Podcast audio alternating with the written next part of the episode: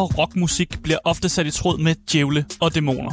Det er en stereotyp, som er opstået af store modstandere af netop den musik, men fans af musikken har også bare taget den stereotyp på sig og sagt, ja ja, vi er i ledtog med djævle og dæmoner. Det er sådan, der. Sounds good to me. Ja. Men hvis vi nu befandt os i en situation, hvor djævle og dæmoner var at finde i hobetal, og den eneste måde at, ligesom at besejre dem på var igennem musik, så tror jeg altså også, at jeg havde sendt, øh, sendt metalmusikere efter dem. Simpelthen bare, fordi det er den musik, der passer til at besejre dæmoner. Just, det, det passer meget, meget bedre. Ja. It's just what it is. Præcis. Og alt det, jeg ligesom nævner, det er faktisk præmissen i spillet, vi skal anmelde i dag, nemlig Power Chord. Øh, nice. mit navn det er Asger. Og mit navn er Daniel Mølhøj, og hvis du sidder derude og også er i ledtog med djævlen selv, så skal du altså skrive ind til os her på telefonnummer 92 45 99 45. Og du kan også skrive til os i vores live chats på Twitch og i YouTube-appen. Ja, undskyld, YouTube-chatten selvfølgelig, og i vores 24-7-app. Der var den. Du kan også klikke på et link i vores podcast-beskrivelse, som tager dig direkte videre til alle vores portaler. Så hvis du vil se os, høre os, følge os, så kan du gøre det igennem vores podcast-link lige præcis. Og du kan følge os følge et, finde et link til vores altid kørende giveaway. Ja, jeg tror ikke, der skulle være en øh, større tvivl, end at, eller øh, der skulle ikke være nogen tvivl om, at du lytter til Game Boys, Danmarks absolut eneste gaming-relateret radioprogram. Velkommen til, og lad os komme i gang med dagens anmeldelse.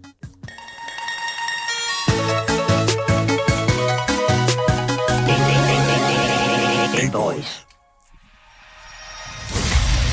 Centuries ago, there was a fracture between the demon world of Helmoth and our midverse.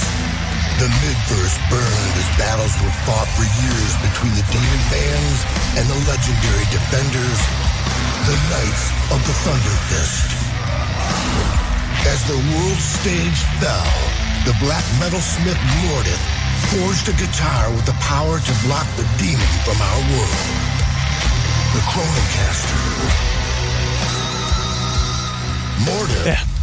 Det vi lige hørte her, det var simpelthen øh, introen på øh, Power Chord, Hmm. øh, hvor man lige får en fortælling om, hvad der egentlig foregår i spillet. Og hvilken fucking ekstra, altså hvilken ekstra måde at gøre det på. Ja, det er en helt rigtig måde at gøre det på, øh, men fortæller der også lyder som om, at han har sunget i dødsmetalbands i, du ved, 20 år. There it is. Og hans stemme er måske lidt påvirket, og han er, han er klar på ligesom at fortælle, hvad der foregår i den her verden. Det er ligesom at få, hvem vil du helst få at vide af, at du, øh, altså, sådan, at- hvem vil du helst have sådan øh, helbredsråd fra? En mand kittel eller uden kittel? You wanna hear about the death metal from the death metal guy. Ja, ja det, er i hvert fald, det lyder i hvert fald øh, som om, øh, ja, han, er, han kunne lige så godt have været dødsmetalsanger. Ja. Præcis. Præcis. Men spillet uh, Power Chord, det er simpelthen uh, udgivet af et studie, der hedder Big Blue Bubble, mm. som også er publisher på uh, spillet. Så de både published og uh, udvikler spillet. Ja, så det er en indie-perle, det her, kunne man næsten, eller i hvert fald en, et indie-spil. Ja, altså ja. Det, det vil jeg også sige, det var, men jeg er faktisk inde og kigge på det her uh, studie her, og det viser sig faktisk, at de har lavet et uh, rigtig kommercielt stort spil, som hedder My Singing Monsters. Okay. Som er et mobilspil, som klarer sig uh, pisse godt også på computer og PC. What? My Singing Monsters? Ja, det er et idle-spil, som har f- 95% positive reviews på Steam, og du ved, det er kæmpe kommercielt øh, sådan succesfuldt. I fucking remember this. Ja, yeah. Ja. My Singing Monsters. What? Ja. Er det dem, der har lavet Ja, det det er sådan lidt et, et sådan idle-spil, og det er sådan lidt øh, familie, det, det kan spilles lidt af alle typer af, af gamer derude, det her spil. Men det er dem, der har lavet... Altså, man kan jo sige, Ja. ja. de er blevet i musikkens verden. Det er de. de er, det er de, for nemlig de er blevet i musikken verden. Måske lidt til en anden retning. Øh, og det er også sjovt, de går lidt fra et spil, som jo faktisk appellerer lidt mere til... Øh, lad mig bare være sød. Lidt, lidt mere til børn, og måske et yngre publikum, My Singing Monsters. Og så har vi et spil her, som godt kunne spille til børn også, men måske har lidt nogle andre sådan øh, ja. Tematikker i sig, mm. som, som måske er lidt til et, et, et ældre publikum, vil jeg sige i hvert fald. Ja, det er i hvert fald et, et væsentligt andet, anderledes spil, ikke? Og det er også det, jeg synes, Ja. der er så fedt ved de her indie Nu ved jeg godt, at indie-studier, bum, bum, bum. Et indie-studie kan også have en, være succesfuldt, ikke? Selvfølgelig, Men, selvfølgelig. men, men det der er med det, det er jo, at de synes, at det er interessant, at man kan have så meget range i et studie. Ja. At man simpelthen kan være så fucking divers, øh, rent kunstnerisk, rent, øh, hvis du har nogle programmører eller nogle artists, som kan rigtig, rigtig meget forskelligt. At de kan gå ud og lave My Singing Monsters, og så her er dødsmetals øh, deckbuilder-spillet. Ja, præcis. What? De er totalt forskellige genrer. Altså, der er intet...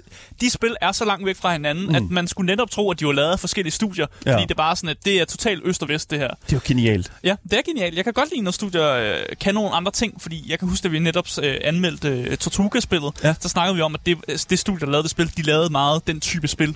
Og det var meget sådan, det var nede i deres alley. Mm. Men her der har vi altså et studie, som øh, viser, at de kan øh, være alsidige, og de kan programmere lidt øh, til forskellige retninger. Ja. Det er jo en god ting.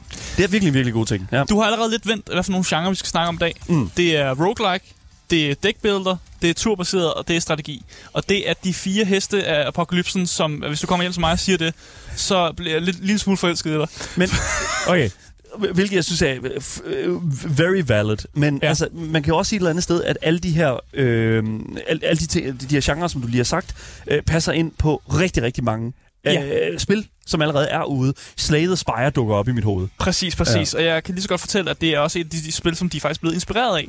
Ja. Øh, jeg kan godt lide, når indie-studier faktisk skriver nede i deres øh, beskrivelser, især øh, det, det, er det, det her studie har gjort på deres Steam-page, hvor de skriver, vi er inspireret af de her spil.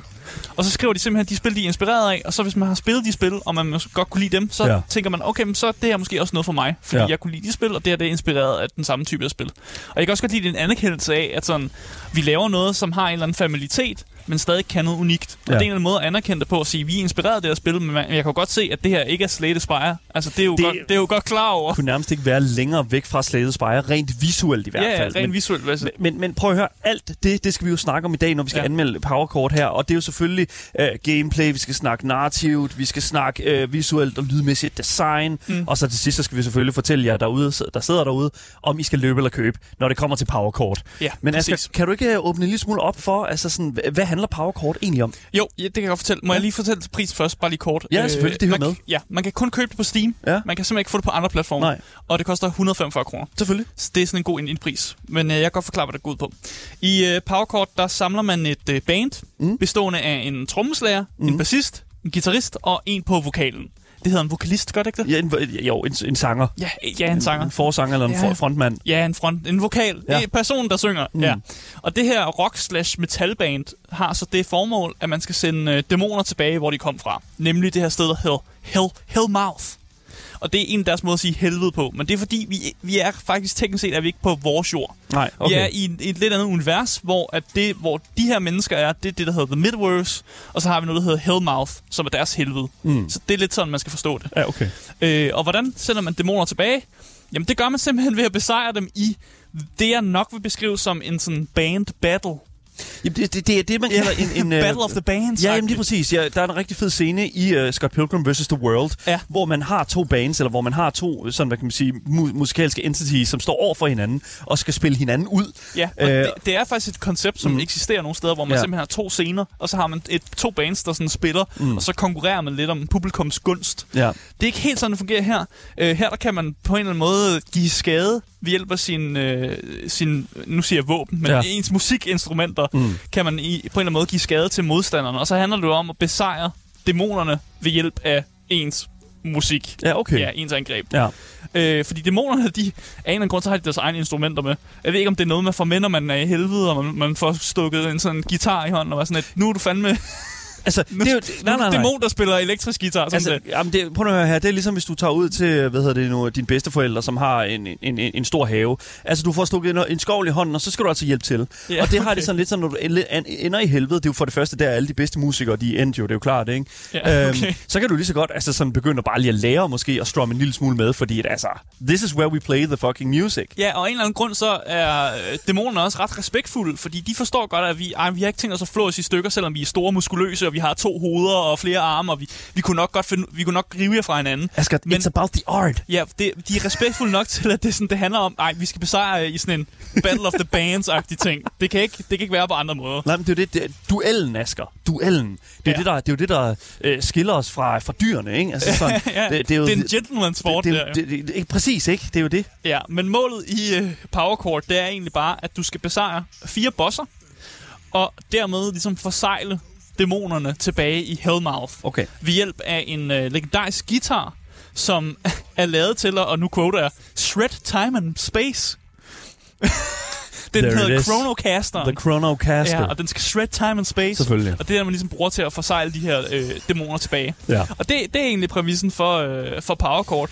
Og Det er fedt. Det er fedt. Ja. Det, man, behøver heller ikke mere et eller andet sted, Nej, synes jeg. nej, Det er sådan, there it is, ikke? Altså sådan, yes, det her det er et turbaseret spil. Yes, der er en, en vildt, vildt simpel, simpel præmis, der hedder Demons, you're, you're not demons. Ja, præcis. Og, og du prøver at ødelægge dem, og de er respektfulde nok til, at I laver en band battle, hver gang I skal kæmpe og sådan. Very, very respectful. Ja, det giver meget god mening. Jeg kan godt lide det. Ja. Men jeg synes egentlig bare, at vi skal gå ind og kigge på noget af gameplayet i netop Power Chord. Lad os gøre det.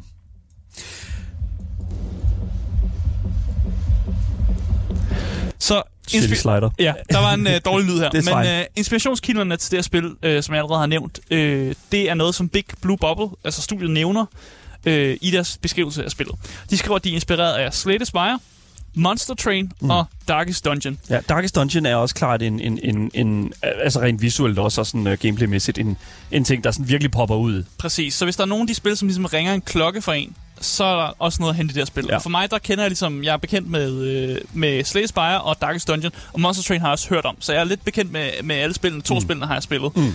Øh, og jeg synes, at de låner ret godt lidt altså gameplay-elementer fra hvert de her spil. Øh, men på en, på en måde, hvor det stadig er sådan, vi låner nogle ting, men de, de, de, det er de ting, vi godt kan lide, ja. og så er der vi lige vores eget twist på det. Og det synes jeg, det, det er faktisk på en eller anden måde den måde, man skal lave spil på. Ja. Fordi du kan ikke lave et spil, der er 100% unikt og noget helt nyt og genrebestemt. Medmindre du hedder Hideo Kojima, og du, og du øh, opfinder en genre hver 10 år eller sådan noget der.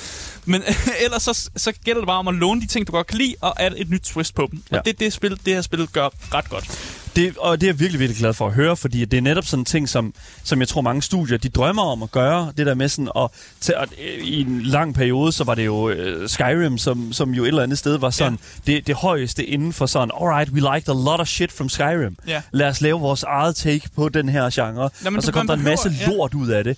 Men, men, men det der er med det, det er jo, at hvis man bare holder det simpelt, men, og, og putter det ind i, altså putter gameplay ind i, som du siger, Asger, et andet format, Mm. Altså, så jeg vil næsten våge at påstå, at 9 ud af 10 gange, altså, du behøver ikke at fucking opfinde den dybe tallerken hver præcis, gang, det var også det, jeg vil sige. Ja. Det behøver du altså ikke at gøre. Nej. Altså, det, vi er, hvis vi godt kan lide noget som gamer, så vil vi gerne have mere af det, ja. men på en anden måde. Altså, det, vi, vi vil ikke have 10 spillere af den samme type. Vi vil gerne have noget, som også lidt kan, kan skubbe til nogle andre grænser og sådan noget Mm. der. Og det synes jeg, spillet gør godt. Og der bliver også øh, pointeret i vores øh, Twitch-chat her, Eskild, mængden af crafting-systemer på grund af Minecraft. Ja. Minecraft er også en virkelig en, øh, interessant sådan, hvad kan man sige, sønder, øh, hvor mange har taget deres inspiration fra, specielt med crafting. Ja. Oh my god. Ja, alle spil skal have crafting nu også. Det er sådan lidt... Øh, jamen, ikke bare sådan, du ved, RPG-crafting, men sådan crafting, hvor du stiller det op, hvor du sådan skal putte øh, sådan icons ind, så du former den ting, som du laver. Eller bare putte det til. Vitterligt bare stupid enough. Altså, det er sådan... Øh, ja, det, det er bare sådan... Man bruger for meget af det, som der allerede er, til sådan en... Hvor det er sådan, at det er sådan... Har, hvad, hvad ekspanderer du på? Ikke? Ja, fordi det er også på, man kan også bruge elementer for meget, til så det på et tidspunkt bliver så kedeligt for os gamere, at vi Ja. faktisk ikke gider, sådan, gider ikke at se det længere No. spil. Præcis. Det er det samme nogle radiotårn, man skal kravle op i, i Ubisoft-spil. Det, Radiotårne. Det, ja, yes, det er vi blevet træt af. Very, very good observation. Ja, men det var et andet eksempel. Men lad os gå vende tilbage til Power Chord. Ja, lad os komme videre. Det her det er jo uden tvivl en, en roguelike. Mm. Det er det. Altså, ja. det er ikke meningen, øh, og jeg tror faktisk ikke engang, det er muligt at gennemføre spillet første forsøg. Det er simpelthen det er ikke det, der er meningen med spillet. Nej. Det er sådan, at roguelikes, det er ikke meningen, du skal vinde i første forsøg. Mm. Øh, og jeg vil sige, jeg har hygget mig helt fint med spillet. Og jeg kan faktisk godt lide den her, der er den her familitet med forskellige genrer og noget, man kender til. Men og samtidig med, at der er en smule unikt. Og det kan jeg egentlig godt lide. Og f- før man øh, ligesom får lov at kæmpe mod de her dæmoner i spillet, så skal man også have styr på, hvem der er med i ens band. Og det er jo det første, man gør, øh, når man ligesom starter et run, som det hedder i de her roguelikes. Og hvordan øh, får man styr på sit band? Man, skal have, man starter selvfølgelig spillet med fire start band medlemmer, Mm. øh, men efter man har været på de her runs, og man har mislykket nogle gange, måske havde haft nogle succesfulde gange, så unlocker man selvfølgelig nye bandmedlemmer, som man kan tage med sig. Og så har du øh, de her bandmedlemmer, og så skal du vælge, hvem du er med dig. Ja. Du skal selvfølgelig have din trommeslager med, og øh, du skal have din bassist med, din guitarist og din vokalist. Og de er øh, ligesom stillet op, som om de er forskellige classes. Okay. Så hvis du forestiller dig en RPG, hvor man kan være en barbar, en wizard og alle de der ting, så er det samme med bandmedlemmerne. Ja. De er forskellige classes. Ja. Okay. En øh, trommeslager er primært defensiv, og de forsøger ligesom at hjælpe deres band med at lave nogle barriere eller nogle skjolde. Altså, Mm. de prøver ligesom at hjælpe deres band. Ja. De er meget sådan, hjælp mit band, og nogle gange kan de også godt give lidt skader. Er det, er det, vil du sige, det var sådan lidt som de sådan clericen i det her, den her sådan opsætning? Altså, nej, det de, her he- med- de healer ikke så meget, det, men de giver en... Måske barden. Sådan i et musikspil, det ved jeg ikke, det er jo lidt dumt sagt, ikke? Ja, det ved jeg sgu men ikke. altså, jeg ved det, ikke, jeg skal... det er jo en support class af en vis grad, er det ikke det? Jo, de er store defensive, Ja, ja, fordi okay. det, det er ofte også de største bandmedlemmer. De, står, de er kæmpe store, de, står bare, de er gode til at stå i vejen. Ja, okay. Det er sådan lidt, lidt som en, en god tank. Men er de en et tank så? Ja, fordi de, tager hits, de hjælper med ligesom, og de ofte giver sådan en god armor til dine, dine øh, kammerater, dine, dine andre bandmedlemmer og sådan ting der, og de tager noget opmærksomhed på en eller anden måde. Så jeg, Ja. jeg vil beskrive dem som en eller anden form for tanks. Øh, og, Og- så holder de også ja. to store tro, stumme øh, Trommestikker. trommestikker, som også bare virker som om, det kunne være nogle våben, de kunne slå med. Og der bliver også sagt at, øh, fra Eskild i chatten her, at øh, en hi-hat ligner jo også lidt et skjold. Ja, ja. Så the, there it is. Ja, ja, præcis. Og der er endda en af de her karakterer, øh, trommeslager-karakterer, som er en, en kæmpestor kvinde i sådan mm. Riot Gear. Ja. Hvor jeg også hvis jeg så en kæmpestor kvinde i Riot Gear være trommespiller for et band, hold kæft, det være sejt egentlig. Det, kan, det er noget metal øh, rock It's out there. At, øh, og sådan, øh, ham øh, trommeslager, man starter med, han er også bare sådan en dude, kæmpestort armor, som hedder Bore Ironcast. Det er også bare sådan, okay, fucking cool. Det virker som om, man er trådt ud af sådan en medieval RPG, men Ja. på en eller anden måde, så fungerer det også bare i metalverden øh, på sådan en mærkelig fasong. Så hvert sådan bandmedlem, altså sådan bassist, guitarist, sanger, trommeslager, Ja. har hver deres class, som du siger der. Præcis. Ja. Og hvis vi skal- gå lidt videre, så gitarristen, det er ofte øh, den person, der giver mest i skade. En, en DPS'er. En DPS'er, mm. men ofte for en, sådan, for en pris. Ja. Øh, det kan være, at deres kort koster lidt mere, eller øh, som ham start, øh, startgitarristen, øh, han har sådan en skill med, at øh, jo mere i skade han mister, jo mere rage damage giver han. Og det er jo sådan en lidt en give and take, fordi man vil helst ikke have, at ens banemedlem dør, men hvis han giver mere skade, når han tager skade, så skal, skal han vel også tage en eller anden form for skade. Så de er ofte sådan lidt, øh, guitaristerne er sådan lidt en give, Det er give sådan and lidt take. necromancy, eller sådan et eller andet blood magic. Nej, jeg, jeg, jeg tror, jeg, jeg vil beskrive dem som DPS'er, faktisk. Ja, ja, DPS'er, men ja. Altså sådan, du ved, det der med sådan at tage fra sig selv til at give, noget damage, det er tit sådan noget blood magic, føler jeg. ja, ja, det, Ja, det, det man skal på sig selv for at bruge, øh, for at få mere at kaste efter folk. Ja, igen, det var et eksempel på, på startgitarristen, som er, det, han bruger hans Ja. på. Øh, så har vi bassisten, Mm. og bassisten er den person, som prøver ligesom at opbygge skade over tid ved hjælp af nogle flere sådan passive skills. Så Okay. et eksempel kan være, at startbassisten har sådan noget øh, poison damage, han kan Mm. give. Så han kan lægge poison på en dæmon, og så mister de ligesom skade over tid. Og det er ligesom hans ting, at det, han står bare og lidt giver lidt skade over tid og opbygger nogle sådan skills. Han Øh, kaster dots ud. Ja, på en eller anden Okay, måde. ja. Ja, på en eller anden måde. Ja. Og så er han bare sådan, over tid uh, bliver han bare sådan en lille smule bedre. Ja, okay, Ofte, ba- ofte øh, når Mm. det er bassisten. Sure. Så har vi uh, vo- vokalisten, pe- personen på vokalen, den der synger, som er sådan en smule, sådan, det er et lille wildcard på en eller anden måde. Okay. De kan være lidt, lidt af det hele, Ja. men jeg vil beskrive dem som en form for sådan manipulatorer, som enten debuffer fjenden, eller sådan buffer deres, øh, deres allies. Ja. Start øh, øh, sangeren, hun øh, kan heal, øh, men jeg kan meget bedre lide en, en af sangerne, jeg er blevet glad for at have med i mit band, er sådan en, en dude, som kan øh, tr- sådan trække kort og lave sådan nogle debuffs på fjenden og sådan noget der. Så de er sådan lidt et wildcard, de kan lidt forskellige ting og sådan noget der. Så Mm. det er mere sådan smag og sag, hvem man vil have med af sanger. Hvordan føler du, at sådan at synergien imellem de her classes her fungerer? Fordi at, altså, det lyder jo meget som om, at det første starterhold, du har, der har du sådan en, du har en tank, du har en buffer, du har, øh, hvad hedder det nu, mm. En, som kan kaste med lidt dot. Altså, du, det er lavet til, at, at sådan startteamet, der har, team, øh, der har udviklerne bag PowerCord prøvet at holde det meget simpelt, føler Altså, jeg. jeg synes, ja, det er meget simpelt med de første, Ja. de første startbad medlemmer. Det er jo Mm. så, man har den, der, lidt, den lette vej ind i, og man har nogen, man ligesom kan, man ved, hvad de gør. gør. Ja. Og så når man unlocker flere karakterer, man unlocker jo ofte kun en af gangen. Nogle gange kan man godt komme til at unlock flere. Det kommer an på, hvor god du er, mm. vil jeg sige. Ja. Men så putter man måske en ny, en ny trommeslager ind, men man har stadig de tre andre og sådan noget der, for at lige Okay. okay. eksperimentere med det, og så ender man jo med på et tidspunkt at, at eksperimentere lidt mere med, sådan, hvem man har med i sit band. Så du kan altid bare skifte ud? Du kan skifte ud, når du begynder nyt run. Ja, Så okay. du kan ikke, når du er gået i gang med et run, så har du de samme banemedlemmer, indtil de øh, alle sammen bliver kvæste og dør. Så håber jeg virkelig, at det, at, at det ligesom, øh, hvad hedder det nu, er ligesom øh, Slate Spire, hvor det er sådan, at man bare sådan, man vælger sit team, og altså, du, okay, fordi du starter med at ligesom, de starter med run med at ligesom at vælge det der, Du vælger den, dit team, den team composition, du prøver har. at nå så langt du kan, Ja. Og Ja. når du så Ja. øh, taber, så vælger du et nyt team, eller fortsætter, eller øh, tager det samme team, hvad Ja. end du har lyst til. Og så har du ligesom, øh, fordi du har klaret dig et vist øh, st- stykke vej i dit øh, run, så har du unlocket en masse nye kort, Ja. og du har måske unlocket nogle nye karakterer. Det er fucking interessant. Og det gør jo, og det er ja. jo Slate Spire mentaliteten med, at du, du skal faktisk fail lidt i starten, fordi det er jo meningen, du skal unlock nogle bedre kort. Mm. Så i starten, der sidder du måske, og det, og det kan godt være, at der er nogen, der synes, det er meget frustrerende. Jeg synes faktisk, det, det er faktisk lille, måske et lille kritikpunkt, det der med, at de første runs, du laver i spillet, der ved man jo godt, jeg kommer ikke til at vinde.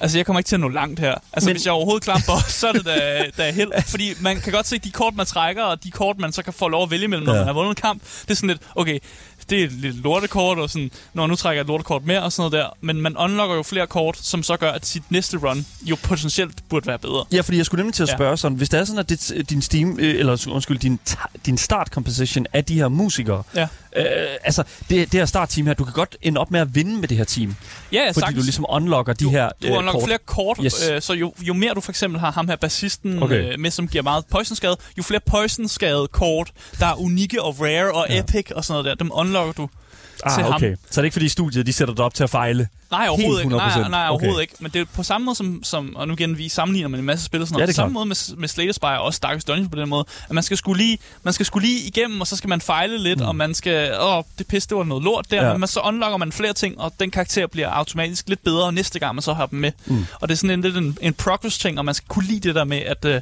at, at sejren er mere det der med, at jeg bliver bedre for hver gang, jeg går igennem run, og det er, det, fordi du taber jo mere, end du vinder. Mm. Det, sådan er det bare i, i roguelikes, sådan, Ja. og det skal man bare acceptere. Jeg er faktisk, jeg, jeg, jeg, jeg virkelig, og nu, vi, vi har det jo her med på programmet, og jeg er virkelig, virkelig slem til det. Og at kigge Ja. på et spil, vi anmelder, og blive ved med at sidde og sådan, åh, oh, det minder mig om det her spil, det minder mig om det Ja, her ja. spil.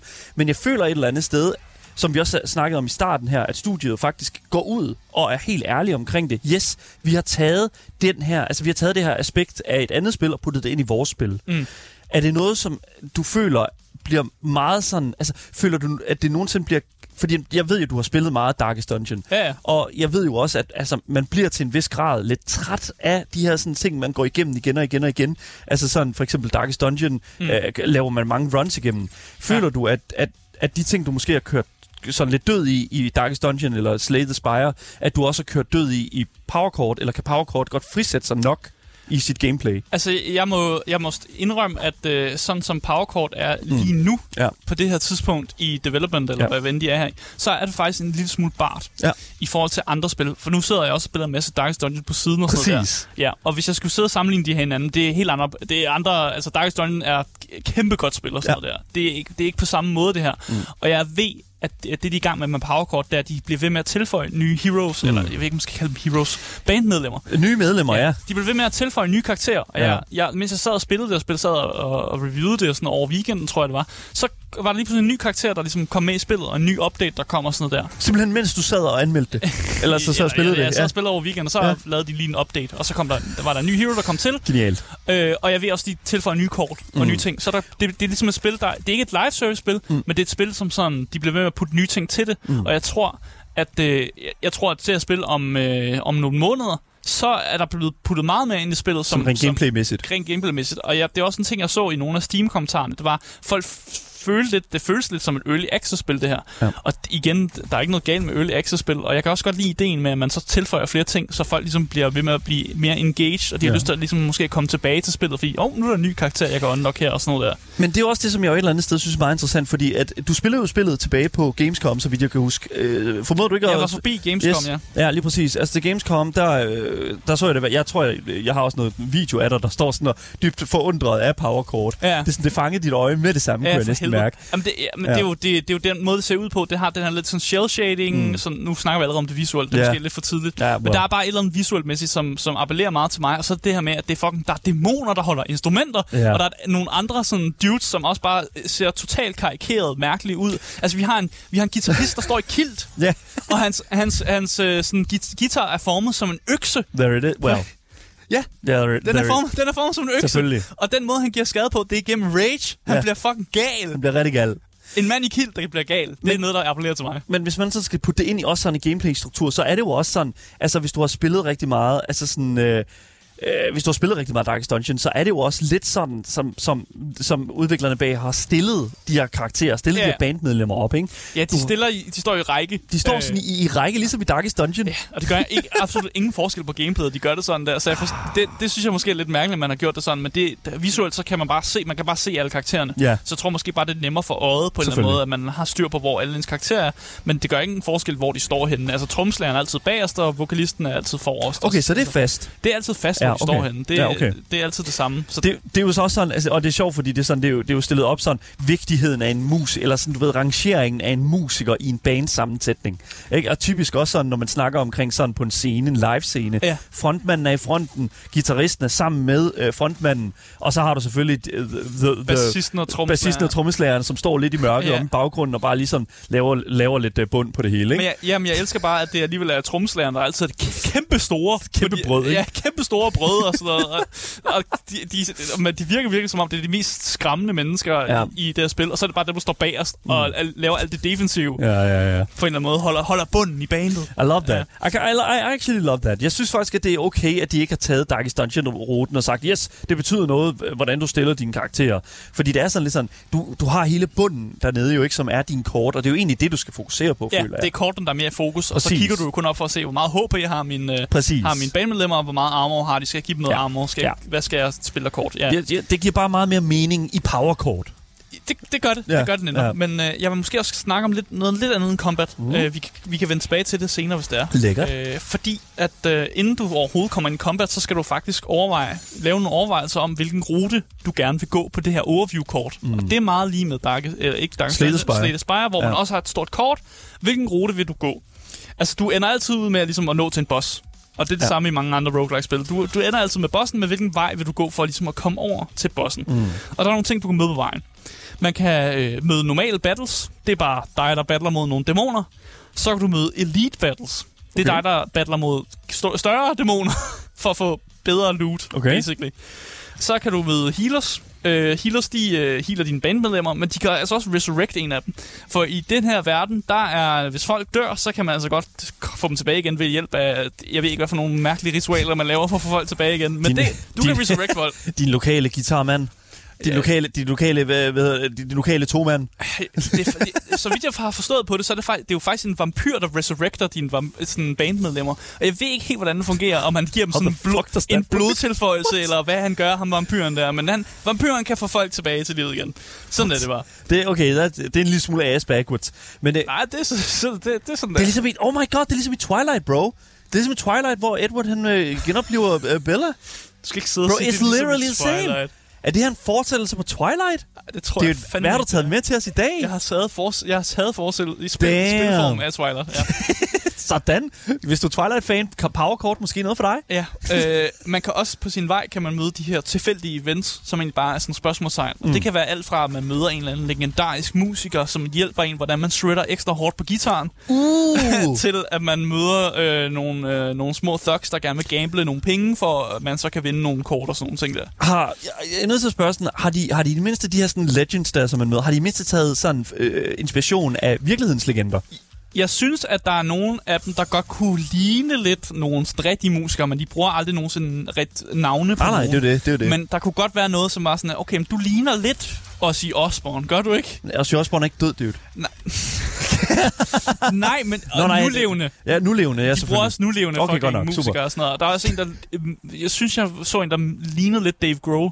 Er Grohl, ja. Ja, okay, så ja. jeg, tror, jeg tror, de har sådan lidt... Øh, vi prøver at gøre nogen, de ligner lidt, men de ligner også bare sådan lidt en atypisk sådan, sådan, sådan metal rockmusiker-agtigt. Ja. Så det kunne også godt være sådan, nej, det, mm. det er ikke ham. Mm. Kunne man sagtens argumentere for. Øh, Udover de tilfældige events, så er der shops. Der kan man, øh, man tjener nogle penge, hver gang man er i battle, og de penge kan man bruge på at købe nye kort og nyt gear. ja. Så er der også nogle kister, øh, og de kister, det er bare hernede, hernede gear. Men er det de, så de her kort her, som du bruger? Eller, altså, kisterne, Man hvad, bruger- ind, hvad indeholder de? Så, så gear indeholder kisterne. Okay. Og øh, gear er selvfølgelig ikke kort. Nå, det står her. Each, sig selv. der står her, band gear. Each Ja. band member can carry four items that only they can use. Ja. Og så gear cannot be moved after it's been equipped, so choose wisely. Okay, Ja, cool. og gear er ofte sådan noget, som øh, en, øh, en metalmusiker godt kunne finde på at tage på. Så det kan være en, anden, øh, en t-shirt med en andet mærkeligt på. Mm. Det kan være, at øh, de tager nogle falske hugtænder på. Det kan være, at de tager 3D-briller på. Altså sådan nogle ting der, øh, som egentlig fungerer lidt som sådan en, en merge-ting, men det er også noget, som ligesom giver en ability. Fucking lir. Ja, ja, okay. Ja, cool det er, noget, det er noget lir, som har en ability. For Ja. eksempel så, øh, jeg kan huske, at hugtænderne, det er noget med, at man giver 3 plus ekstra i skade, men man tager også et i skade, hver gang man angriber. Så det, Okay. det er sådan noget, man, øh, man får en, en, en, en bonus af de her, det her gear, man tager på sig. Sure. Og så er der selvfølgelig noget gear, der er bedre end andre, mm. og, og man kan finde epic gear, og man kan finde normal gear, og alt det der. De her rarities, som man ofte finder i mange spil. I mange RPG'er, ja, selvfølgelig. Som sagt, alle karakterer de starter med et stykke gear, som ligesom passer godt med deres unikke skill, men ellers så kan man jo holde fire stykker gear, øh, og når man så giver nogen noget gear, så kan man altså ikke tage det fra dem igen. Nej. Man kan ikke bytte rundt på det, Nej. og når man så finder noget nyt gear, man vil give dem, så skal man blive nødt til ligesom, at tage noget fra dem igen, for Okay. ligesom, at tilføje noget nyt. Ja, Sådan det bare. sådan det. Så det skal man bare leve og leve med. Fair enough. Men øh, lad os gå tilbage og dykke ned i battlesene. Ja, øh, fordi cool. de er meget interessante. Ja. Øh, når man står og kæmper, så står man jo på linje, som sagt, med tromslæger bagerst, øh, vokalist forrest, bassist i, øh, ved siden af tromslægeren, og guitaristen ved siden af vok- vok- vokalen, vokalisten. Ja. Øh, og en tur starter med, at du trækker nogle kort, og så har du det her Band Energy. Og Band Energy, det er jo egentlig bare det, man vil kalde mana. Ja, det mander, ja. I sådan et, mm-hmm. hvis man spillede et andet kortspil. Sure. Øh, og så bruger man det her energi på ligesom at spille de her kort. Ja. Og forskellige kort, de kan jo koste noget forskellig energi, og det er jo så dit job at ligesom balancere, øh, hvilke kort du føler, de- der ligesom er værd at spille. Det er en til en Slay Spire. Ja, Det er jo basically, Præcis. altså sådan er det jo bare. ja de fleste kortspil faktisk. De fleste deckbuilders, de fleste kortspil selvfølgelig. Men altså her er det jo brugt, altså... Det, det kunne, du kunne nærmest ikke komme tættere på Slay Spire. Ja, og, og det, det er egentlig der. meget simpelt, og det er um, til at forstå som person og sådan Ja. noget. Der, er- der er ikke noget fucking unikt ved det, og, Det er fucking nemt at forstå Slay Spire, ja, og det er ja. også der, og det er også derfor, det er populært. Præcis, og det er også derfor, at det er så pissegodt, at øh, studiet bag PowerCord vidderligt har forstået, yes, alright, this is so simple, lad os bare bruge det. Ja, ja, og så Fucking tager de bare cares? og ændrer nogle visuelle ting og siger, at det, oh, det er band energy, der gør, at du kan spille de kort. Og, og den måde, Sure. band energy bliver målt på, det er sådan en plekter nede i hjørnet, der viser, hvor meget band energy du har og sådan noget der. Det, der er et eller andet sådan, Ja. at de alligevel de er der nogle ekstra sådan visuelle ting, og noget, som bare er sådan, åh, oh, det er ret cool det Ja, der. uh, Øh, du ved også, en ting ved det her spil, det er, at du ved, ligesom i Slay Spire, du ved, hvad dæmonerne har tænkt sig at gøre på forhånd. Så når du ligesom spiller din kort, så kan du ligesom planlægge efter det. hvordan ved du det? Øh, nu sidder vi for eksempel og kigger på noget gameplay, men dæmonerne viser over deres hoved, der viser de, hvor meget skade de giver, og på hvem de vil give den skade. Okay. Bare, vil for eksempel være et eksempel. Ja. Så du kan se, okay, der er rigtig meget skade, der måske kommer mod min trommeslager. Mm. Det giver mening, at jeg måske spiller noget defensivt på ham, ja. så han tager mindre skade. Eller prøver at slå dæmonen ihjel, mm. før den angriber ham, på, for, på, på en eller anden måde at hjælpe ham. Det er så vildt, det er fordi, det er også bare... Det er det strat- strategiske element. det er jo det strategiske element, ja, lige præcis. Og det er også det, som jeg. Ja. synes gør, gør gameplay en lille smule... øh, Altså, det er jo ikke fordi, det gør gameplay trivielt eller, eller, eller Nej. banalt eller et eller andet sted. Øh, men, men det tager bestemt en... Øh, det tager et element af, sådan, af randomness ud af det, som jeg jo synes, der er interessant ved deckbuilders er til. Ja. Slated Spire gør det på samme måde, som Powercord gør det her. Men, men Ja, de telegraferer ligesom deres Lige attacks præcis, lige præcis. Men jeg kan godt lide nogle gange, når en deckbuilder giver mig noget uvist. Fordi jeg føler, det er så lidt sådan, alright, what the fuck is going on? What is gonna happen? Jeg, Men kan, det, da, jeg kan jo så også fortælle dig, at nu, nu sidder vi også og kigger på nogle af de mere normale fjender. Ja. Og der er også nogle fjender, hvor, man, øh, hvor de nogle gange kunne godt kan finde på at gøre noget lidt sådan, what the fuck. Og Ja. især bosser kan godt være lidt utilregnelige nogle gange. Love it. Øh, især en af bosserne er sådan en, en dude, der har sådan fire arme, og så det gør, at han kan spille bas og guitar på samme tid. What? Ja, han bliver lidt utilregnelig og sådan noget. Wow, og har okay. lidt nogle, nogle, nogle lidt syreskil og sådan noget. Men okay, fordi at instrumentet er jo det, der definerer, hvad for en type af, af, af sådan, uh, hvad kan man sige, damage, eller i hvert fald playstyle, som, som den øh, sådan, musiker har i spillet, går jeg ud fra. Eller er det vidderligt, at, at, bare sådan, okay, en det betyder den her type damage, eller den her type playstyle? Nej, nej, der, Okay. altså, øh, igen, man skal se det som en class. Ja. Og, og der findes jo forskellige øh, sub, subclasses Ja, til den class. Ja. Så selvom man er... Det, det er klassen er mere en mentalitet at spille på. Ligesom tromslæren altid er defensiv, Ja. men der er jo forskellige måder at være defensiv på. Okay, så, Jeg tror, det er sådan, at man skal se det. så den her boss som vi så snakker om her, som Eskild ja. Også øh, påpeger, han multiklasser. Han multiklasser. Okay, ja, friend. sådan, ja, is. godt, tak. Tak, der var nogen, der hjalp mig lidt der. Multiklassing. Ja, han bossen, han multiklasser. Okay, fint.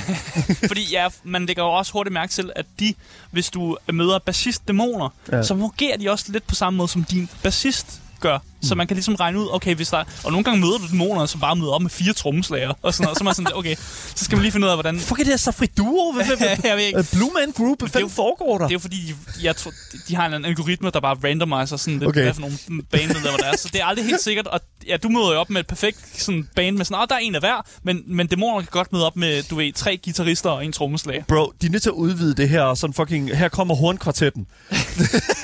Ja, Her kommer en mand med en motorsav. Altså, det er jo... Det er jo, det er ja, det, er jo, that's det, a- det that's an kunne godt være et instrument. Det er jo et instrument, ja. Lige Ja, ja. Det, har, det har Mick Gordon jo til øh, sørget for. Men jeg kan bare godt lide ideen om, at i det her univers, så er sådan, våben er jo ikke rigtig en ting, man gør sig i. Nej. Det er jo instrumenterne på en eller anden måde, der giver skade. Ja. Sådan, og det synes jeg egentlig er meget sjovt, at, sådan, at de klubske dæmoner jo også på en eller anden måde er, er ubekendte med, hvad et våben er, og de måske også er ubekendte med, at de i virkeligheden godt bare kunne gå over. Altså lægge gitaren fra sig og gå over og flå hovedet af, Bro, af ham, den lille spinkel dude, der de står ved ikke, over. hvordan man slår sig. They know how to play, though. Ja, ja.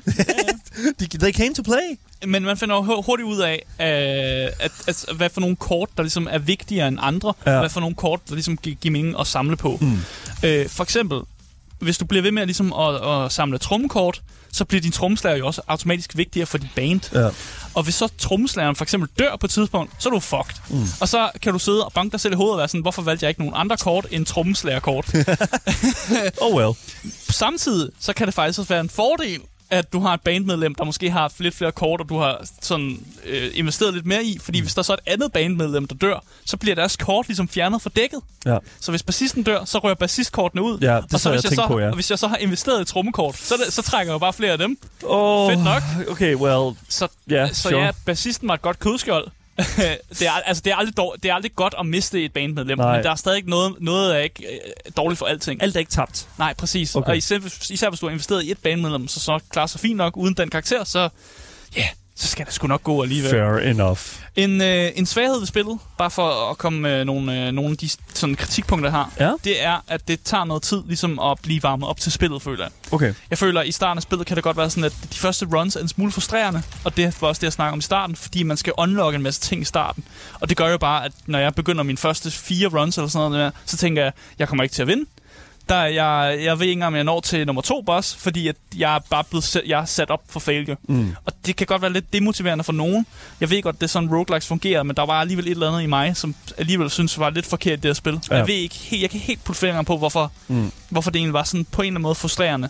Øh, og så synes jeg egentlig også, at det er lidt federe at have flere bandmedlemmer at vælge imellem. Ja. Jeg synes, det er lidt kedeligt de første par runs, du kun har de fire øh, start-bandmedlemmer, fordi du ved, du ved, der er flere at vælge imellem på et Ja. tidspunkt. Og det er jo det, der er med det, det er jo, at, at det, som jeg føler et eller andet sted, de kunne have vundet lidt med Powercourt her, det var, at de havde gjort... Altså, nu er de alligevel, har de jo alligevel øh, taget så meget fra Slated Spire. Tag lidt mere. Tag lidt mere, ja. Og specielt i forhold til sådan, fordi at i Slated Spire, der har du mulighed for at vælge karakterer, som du øh, helte, som du går op igennem det her sådan, øh, Spire med. Mm. Og hver held har ligesom hver sin playstyle. Ja. Og her synes jeg måske godt, at de kunne, i stedet for at du skulle sidde og putte bandmedlemmer ind og ud, bam, bum, bum, bum, måske mere give dig en sådan, alright, ligesom i uh, Magic the Gathering, lav en collection, lav nogle forskellige bands, som har en playstyle, eller som har, en eller anden, har et fokus på en playstyle.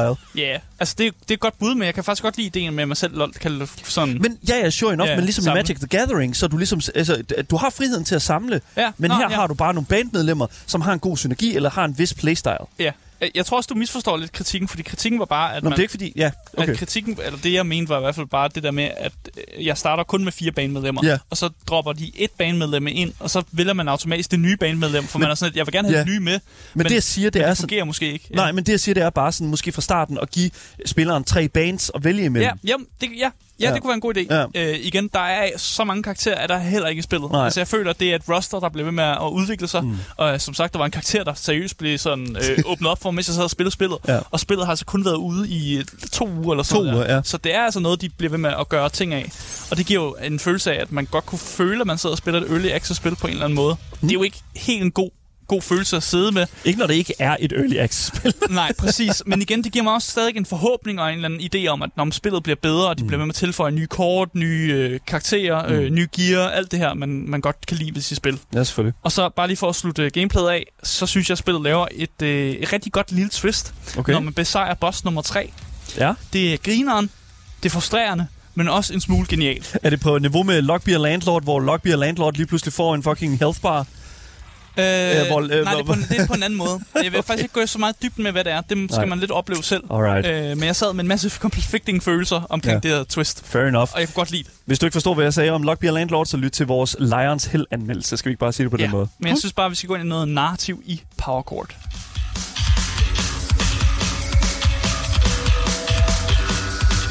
Hvis du er i tvivl om, hvad du sidder og lytter til, så lytter du altså til Gameboys her på 24-7. Og vi er altså i gang med at anmelde øh, det fantastiske øh, deck builder spil Power Chord. Ja, roguelike, deck builder, Roguelike. strategi, turn-based. Du, der. al, dem alle sammen. Ja, ja, home run, ikke? De er der alle sammen. Øh, det er jo altid svært at vide, hvad man skal gå ind til sådan narrativsmæssigt, når man åbner op for den roguelike. Ja. Altså, det, er, det kan gå i øst og vest. Og det, og det behøver jo ikke at være super meget. Altså sådan, Nej, det behøver... faktisk vil jeg sige, øh, yeah. Slay the Spire har jo øh, øh, lidt faktisk. Ja. Meget lidt. Ja. Og så er der spil som Hades, som jo har rigtig meget. Ja. Så, og det er jo begge to uh, roguelites, mm. så det er jo bare, hvad man er mest til, og det, kan blæse lidt i øst og vest. Ja. Øh, jeg synes for eksempel ikke, at man behøver særlig meget historie i en roguelike. For mig handler det primært om mechanics og godt gameplay. Ja. Det er jo det, jeg går op i, når jeg spiller en roguelike. Mm. Øh, og man får heller ikke super meget narrativsmæssigt i Power Chord, men man får det, man skal have. ja. Altså, man får præcis det, man skal have, og lige til kernen. Du bliver fødet det i starten af den her fantastiske stemme, som jeg, Præcis. som jeg øh, faktisk sagde til Aske. Fortælleren. Jeg, jeg fortæller. Jeg er faktisk lidt ked af, at det ikke er, hvad hedder jeg tror, er det Sam Elliott, han hedder, øh, som jo er, er, altså virkelig har en fantastisk stemme, og så også godt kunne lyde som en, en hard rocker. Ja. Men det er sådan en southern, føler jeg, sådan øh, deep kind of guy, ikke? Altså Ja. sådan, brrr, ikke? Jeg kan, Altså- godt, jeg kan godt lide stemmen, må Ja, det er en god stemme. Ja. Det er en god stemme. Jeg forvekslede den hurtigt med, med, med Sam Elliott. Ja, men jeg, jeg kan godt lide den. Altså, han fortæller allerede præcis i starten, du befinder dig i, i et sted, der hedder Midverse. Mm. Der er en portal, der åbner, der kommer nogle dæmoner øh, igennem. Det er ikke første gang, det er sket. Så det er noget, øh, det er noget verden kender til. Shit's back to, uh, back to basics. Og musik og band battles, det er bare sådan, man løser konflikter i det her univers. Så det er, sådan noget, det er noget, alle kender til. Ja. Vi får også forklaret, øh, hvordan det giver mening, øh, at man starter på ny, når man taber i det her spil. Uh. Fordi, f- simpelt, simpelt nok, så fortæller den, han, øh, han vil faktisk ikke lade dig tabe. Så når du dør, så rewinder han lige dagen, og så får lov at starte på ny. Han siger, det er ikke Oh my det er, du er destined til, at på et tidspunkt skal du klare det her, så jeg rewinder lige, så får du lov at prøve igen. Sådan en Groundhog Day plot. Basically, God ja, damn, faktisk. Okay. Men jeg kan godt lide, at de i tale sætter det på en eller anden måde. Ja. Fordi mange roguelikes, de er bare sådan, om nu starter du bare på ny. Ja. Det uden at få helt fortællingen, hvorfor, det, hvorfor starter jeg på ny. Men her er det bare sådan, at "Nå, men re- jeg fortæller jeg er almægtig, jeg rewinder lige. Du skal, på et tidspunkt skal du banke de her dæmoner. Ja. Så man får sådan lidt en idé om at fortælle om på en eller anden måde, en eller anden form for sådan Gud, eller et eller andet sådan Ja. ja. demi, et eller andet, der har kontrol over øh, det multiverse, eller sådan noget der. Mm. Øh, og vi, får, der, vi ved også, at der er nogle, øh, eller vi får nogle sådan, hvad skal jeg kalde, nogle drøbsten af, af lore i de her random events, man finder en gang imellem. Mm. Og det kan jeg faktisk godt lide, at, at man får lige det i starten, fortælleren, og så får man faktisk en, en lille smule lore, når man møder de her random events, man ellers får, når man er ude på et run. Og det kan være sådan noget som, at man, øh, man møder nogle karakterer, der ved, at der findes andre timelines. Og det er jo sådan lidt, wow, okay, der er nogen, der ved, at multiverset Fucking eksisterer. Og, going meta. og at bandet, ligesom, at man rewinder, hver gang man dør og sådan ting. Mm. Men også sådan noget med, at man møder karakterer, der kæmpede i den første dæmonkonflikt. Altså sådan, du ved, veteraner fra, fra den første dæmonkonflikt. We fought together in the Clone Wars. Ja, det, det synes jeg bare tegner et godt billede af. Nå, fuck man, der har været en, på tiden, hvor der var nogle dæmoner, der angreb øh, første gang og sådan noget. Og, og der er nogen, der ligesom kan fortælle lidt om, hvordan det var, og hvordan Ja. de ligesom bankede de, de dæmoner dengang og sådan noget der. Det er jo det, vi, øh, altså, som, som vi her på programmet øh, kalder quasi-lore af og til. Ikke? Altså, Ja. sådan, der, er sådan en, der er et væsentligt større univers. Det bliver kun sådan, øh, hvad kan man sige? sådan en- Ja. Det, bliver sådan, det bliver, vi bliver drøbet en lille sprinklet med det en gang imellem. Der, der er et vastly bigger universe, end, øh, end det, du lige befinder dig i her. Og det er fint. Og jeg elsker jeg også Ja. bare det der ideen med, at man kan jo slippe afsted med rigtig mange ting, når Ja. man ikke placerer øh, historien på vores jord. Sure. Så, så sådan noget, sådan noget Whatever. med, hvordan, øh, hvordan øh, folk dør og sådan noget der, det behøver man ikke rigtig forklare, fordi man kan jo bare sige, om de døde, the power of the music killed them.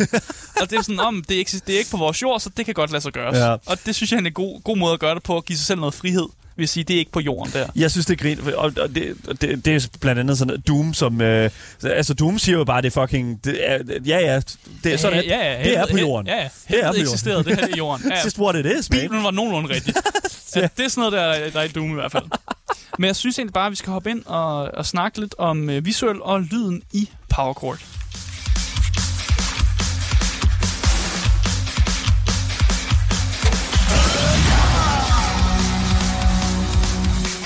Der er masser af det. Ja, altså spillet handler jo om øh, band battles Ja. og øh, musik. Så selvfølgelig er soundtracket, soundtracket også ret svedigt faktisk. Jeg kan, jeg kan vildt godt lide soundtracket. Mm. Det er meget simpelt. Det er meget sådan, det repeater meget sådan noget der. Men på en eller anden måde, så kan det alligevel stadig et eller andet. Og det, jeg synes bare, de har ramt en god nerve. Jeg er fucking gal over, at det ikke er tilgængeligt nogen steder, Ja, soundtracket. jamen, det er det ikke. Og det er simpelthen så irriterende, og jeg har virkelig lavet min research. Fucking SoundCloud, dude. Bandcamp. Ja. Nogle af de der indie, øh, hvad hedder du, komponister der, de har det jo med at lægge deres øh, sådan musik op på de her sådan Bandcamp eller SoundCloud, eller Mm. er til, så ligger det også på Spotify. Men altså, Power Chords musik, no fucking where to find. Det skal du, det skal du opleve spillet. Det, det, det jeg køber spillet, Ja, I guess, jamen, øh, det- det, det, det, for at kunne høre musikken. Ja, Det ja. er super godt, det passer godt til. Jeg er super glad for, at effekterne, øh, hvad hedder det nu, passer til altså sådan de her forskellige kort, som man øh, spiller. Ja. Det eneste, jeg er lidt træt af, det er, at din angreb ikke er på beatet. Nej, Det er lidt en missed opportunity. Ja, din angreb er ikke på beatet, men det er jo fordi, du, du, du spiller kortene, når du nu spiller dem. Så må du bare selv være på beatet, Daniel. Nej, men Så må det, du angribe på beatet. man kan sagtens kode det til at komme på beatet. Ja. Hold da op. Men jeg vil så sige, en ting, jeg lagde meget mærke til, det er jo for eksempel, hvis du nu laver et angreb med din trommeslager, så den lyd, der ligesom kommer, det er jo sådan et boom, det er sådan mm. dum Ja. øh, Og hvis du så angriber med din guitarist, så er det mere sådan, at du ved, så får du lige lille ja, og sådan noget. Og vokalisten laver måske sådan en person, der synger og siger måske, Ja. eller laver sådan en råb eller sådan noget, ikke? At det giver meget god mening i forhold til, hvad de nu gør i det Ja. band. Og det, jeg kan godt lide de små lydmæssige cues, der egentlig kommer derfra. Kronos skriver også i vores Twitch-chat her, at spillet det er albummet. Ja. Så det er faktisk en meget god måde at sige det på. Ja, men det er ja, også fint. Ja, der er heller ikke så meget sådan sangafveksling eller nummerafveksling. Men så, nu så, sagde du, at spillet kun ligger på Steam.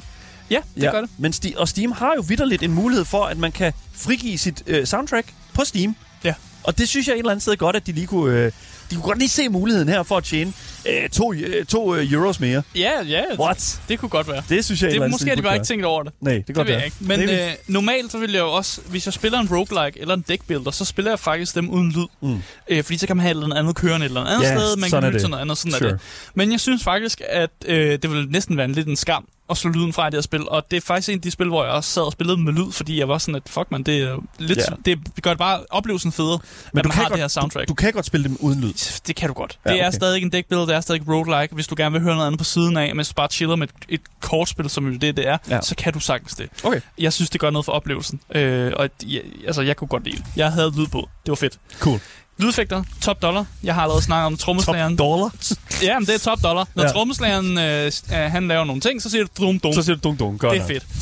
fedt. øh, et kritikpunkt, jeg måske allerede lige har været lidt inde på, det er det her med, at det, det nummer, vi hører nu, er faktisk det nummer, som jo også lidt kører på repeat. Ja. Øh, og det synes jeg faktisk er lidt synd på en eller anden måde. Det er et- en lille kritikpunkt, for jeg kunne bare godt have tænkt mig lidt mere. Fordi det, være er, lidt- det, er, det er god musik. Altså, okay. det er god musik. Jeg vil bare gerne have mere af det. Det kan være, det er derfor, der ikke er lidt- kommet et soundtrack. Der er kun et nummer. Ja, ja, altså ja.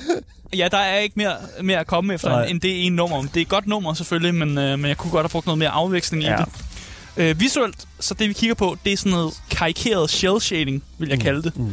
Øh, og det er en god stil, de kører med. Øh, i- altså, der er forskel på, men der er også meget forskel på det visuelle, når du for eksempel kæmper af en cutscene, eller du står og kigger på overview-kortet. Ja. For eksempel så cutscenes, de har sådan lidt mere sådan anden øh, stil, hvor det er meget sådan håndtegnet på en eller anden måde, og så ham her øh, fortælleren, der siger et eller andet, øh, og det virker, virker meget som om, det er sådan en comic strip, men sådan en eller anden metal comic strip. Okay. Jeg ved ikke helt, hvordan jeg skal forklare det. Nej, nej, nej, nej, men jeg, jeg Så tror har vi- godt, jeg forstår det sådan et eller andet sted. Ja. Der bliver skrevet i chatten også fra uh, herr Paul, og, altså sådan Darkest Dungeon, men sådan Cyberpunk Edition. Øh, jeg, jeg, jeg ved ikke, om der, jeg synes ikke, der er super meget cyberpunk over det, faktisk. Jeg tror, Jeg tror bare, det er sådan, det er sådan metalmusikere ser ud, det her, mand. they just live in the future, man. Det, var, det vildt bare sådan, hænger sammen. Men jeg kan godt forstå, hvorfor man siger det, fordi Ja. at det er jo sådan high-tech, eller sådan technicolor, alt det her. ja, jamen, det er Og, og, og hvis det er sådan, man sådan forbinder det med... Øh, hvis man forbinder den sådan type af, af sådan visual design med sådan futurism, mm. så kan jeg godt se, hvorfor man måske kobler Ja. det sammen med cyberpunk. Ja, det kan jeg egentlig Ja, også godt forstå, ja. hvorfor man vil gøre det. Ja. Men jeg, jeg er bare super glad for, at der er blanding af stil. For eksempel, hvis vi kigger på gameplayet nu, så er det meget det der comic strip, og fortælleren fortæller noget, når det er en cutscene. Ja. Når vi kæmper, har vi det karikerede shell shading. Ja. Og når vi er på overview-mappet, så har vi sådan en helt anden sådan grafisk, letlæselig stil, som gør, at ikonerne er nemme at se, og man ligesom har, man har et godt overblik. Og jeg kan godt lide, at de som bytter om på, øh, på stilene, Ja. øh, alt afhængig af, hvad man laver, fordi det giver, det giver bare god mening, og det gør, at man, der er noget afveksling i det, man sidder og kigger på. Ja. Så Ja. det er faktisk rigtig godt set, og det vidste jeg faktisk ikke, jeg havde brug for mm. som spiller, at der var noget afveksling i de forskellige stile. Og jeg tror, øh, efter jeg spillede spil, tror jeg, jeg kommer til at lægge lidt, lidt mere mærke til de andre spil også, Ja. netop, fordi hov, de gør det bare på en meget måde, hvor man, hvor man netop lægger mærke til det, og det, er- det er bare en kudos og godt klaret. Kudos! Ja, Fair enough. jeg synes, at øh, verden og stilen, de også bruger, er sådan lidt en rockmusiker, sådan lidt våde drøm. Ja. Og så på en eller anden måde, måske også bare min våde drøm. Jeg kan ikke helt finde ud af, om det er noget af den. Og, det, og der er en grund til, at, at det er en lille smule øh, fedt, det de gør. Og det er fordi, at der faktisk ikke er noget øh, blod, eller nogen dæmoner, der bliver hugget midt over. Og allerede der, så skulle man jo tro, om det er jo ikke noget for mig så. For jeg skal jo se dæmoner, der bliver hugget midt over, og blod, der, så du splatter ud over det hele. Det, det er jo tit sådan, vi behandler dæmoner. Altså, når vi Ja. bliver stillet over for dem, kan man Og sige. af en eller anden grund, så har de alligevel prøvet at holde, de har holdt sig så godt til universet, og så godt til metal, sådan metal og rockmusik sådan verden, uden at have det der element af, at der er nogle dæmoner, der bliver reddet midt over, mm. og der er blod ud over det hele. Og det synes jeg egentlig er, hvordan fanden bærer man sig af med det? Fordi de, de går, ting går jo hånd i hånd. Altså, øh, hvis jeg skulle spille Doom-spil, uden at jeg kan få lov at motorsave dæmoner i stykker, så er det jo ikke Doom-spil. Så er det ikke Doom-spil. Nej, nej, lige Nej. præcis. Ja, Og- du tager det sjov ud af det. Ja, præcis. Og, men selvom de tager, selvom spillet jo tager, Powercore tager det sjove ud af det, så er det stadig ret godt, og jeg kan egentlig godt lide det, at, Ja. det, at det er den måde, de går ved. Og det gør jo så, at man, øh, hvis man er lidt yngre, så er der heller ikke noget, altså du, som forældre kan du godt sætte dit barn til at spille det her, for der er ikke noget øh, sådan super voldeligt i det, Ja. sådan på en eller anden måde. Du kan let, let forklare, når dæmonen bliver besejret med musikken øh, Lille Arne, eller sådan, Ja, øh, hvis jeg man ved det kalder sit barn Arne, det ved Ja, jeg ikke. okay, så for mig der er det sådan lidt sådan, det øh, aldersgruppen for sådan et spil som det her. Altså det, jeg er ked at sige det, men altså sådan deckbuilder-aspektet af det, Ja, det er selvfølgelig... Hiver det ja, lidt op. Ja, det gør det. Det ja, gør det. Det, det, det, gør det er bare sådan, lige for at se, hvis du tænker, sidder derude og tænker, det her det er et spil for mit barn, det tror jeg ikke, det er. Nej, jeg prøver bare at sige, at der, det, man, man breder det bare lidt mere ud ved at gøre det på den måde. Ja. Øh, jeg tror også, der er nogen, der synes, at det måske er lidt federe, at det ikke bare er det samme. Og, mm. og endnu en dæmon, der bliver skåret midt over. Okay. Og, uh, Fair enough. Ja. Ja. Altså, det er 100% det, og jeg tror også, eller andet- vi snakkede jo tidligere om, at, dit, øh, at, at øh, Powercord fangede dit, sådan, din opmærksomhed ret hurtigt til Gamescom sidste ja, ja. år. Og det er jo det visuelle. Det er jo det visuelle, jeg Ja. ja. føler også virkelig er, har en kæmpe, Ja, ja. Øh, et, hvad hedder nu, en kæmpe spiller til Og det. det er fordi, du, det, det er ikke så tit, du ser dæmoner med guitar i hånden. Det er det bare ikke. Nej, men det er også det, altså det ligner bare også meget noget, vi allerede kender. Ja. Og man kan jo sige et eller andet sted sådan, åh, oh, okay, det, så er det bare det samme, eller hvad? Ja, det er det, men det er det alligevel ikke. Nej. Altså, jeg føler lidt, at vi sådan, ligesom Magic the Gathering og Hearthstone er forskellige. Det er alligevel noget, som vi kan genkende Men fra det er, det, hinanden. samme, det er det samme med, at der er folk, der siger sådan, om, øh, når du laver et, øh, et nyt øh, deckbuilder-spil, mm. og så er folk som, om det, hvorfor gør det? Magic the Gathering eksisterer Det allerede. eksisterer jo allerede, ja, Men præcis. selvfølgelig må du da godt lave et andet deckbuilder-spil, som godt bygger på nogle af de samme ting, men så kan nogle andre, altså som Det kan noget nyt. det er deckbuilder-politiet. Ja, eller sådan noget. Sådan, selvfølgelig må du godt låne og sådan noget. Også i det visuelle og sådan noget, må du godt tage forskellige ting og sådan noget Ja. der. Og jeg synes alligevel, at visuelt så skiller, altså sp- spillet sk- skiller sig enormt meget ud. Ja. Altså rent visuelt. Altså det er noget, man ikke, man ikke ser så tit, øh, eller man ser i andre spil. Mm. Øh, og jeg vil også sige, at jeg er meget tilfreds med øh, de visuelle sådan, hjælpemidler, som spillet også giver mig. Okay. Øh, og det var det der med, at der er rigtig mange ting, som bare er forståeligt, uden at jeg får en tutorial. Ja. Altså, jeg øh, blastede faktisk lidt igennem tutorialen, og fulgte ikke rigtig, rigtig med Nej. i tutorialen. Men tror du, du havde brug for at tage den tutorial, hvis det er sådan, at du ikke havde spillet Slay the Spire, for eksempel? Øh, mm, ah, det er svært at sige. Det Ja. kan jeg simpelthen ikke kommentere Nej. på, faktisk. Nej, okay. Men jeg vil bare sige, at de visuelle ting, man ser med det der med bandenergien i venstre side og sådan nogle ting der, at det bare det, det er nemt at regne ud, Ja. ja. uden at der er nogen, der fortæller det en i en tutorial. Okay. Og det synes jeg bare er en, en god måde at gøre det på. Alright. Men jeg synes, vi skal komme ind på, om det er tid til at løbe eller købe, når det kommer til Power Chord.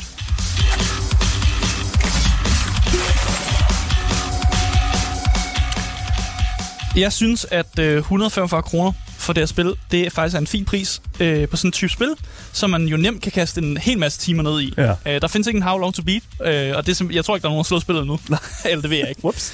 Øh, men der, man, kan, man kan putte mange timer ned i spillet. Ja. Øh, og det er tydeligt, at Big Blue øh, øh, Bubble, Bubble, der laver det spil, ikke er færdig med at arbejde på spillet. Øh, og der er selvfølgelig, det er selvfølgelig en styrke samt en svaghed på nuværende tidspunkt. Ja, selvfølgelig. Øh, vi kan forvente, at der kommer flere svedige ting ind i spillet, for, øh, og det kan jo godt gøre, at spillet nogle gange virker lidt bart i den tilstand, det er nu. Jeg synes til gengæld, at det faktisk er et køb værdigt, men på samme tid synes jeg også, at der måske, det måske godt kunne være lidt værd at vente et lille stykke tid. Ikke fordi du skal vente på et tilbud, men mere for, at spillet så er sådan, du ved, 100% klart. Giver det mening? Ja, men det er svært at. Men det ved man jo ikke, hvornår er, Asger. Nej, men jeg synes, jeg synes alligevel det. Jeg synes, det, ja, for mig er det et køb. Okay, det er det. det er et køb. det. Ja. Power Chord, Bare en, for at gøre det simpelt. en gemt indie-perle, ja. Ja. som minder rigtig meget om de andre i samme genrestile. Ja, Skal vi sige det? Jo, jo, præcis. Fantastisk. Det er der, vi havner. Tusind tak, Asger, for anmeldelsen af Power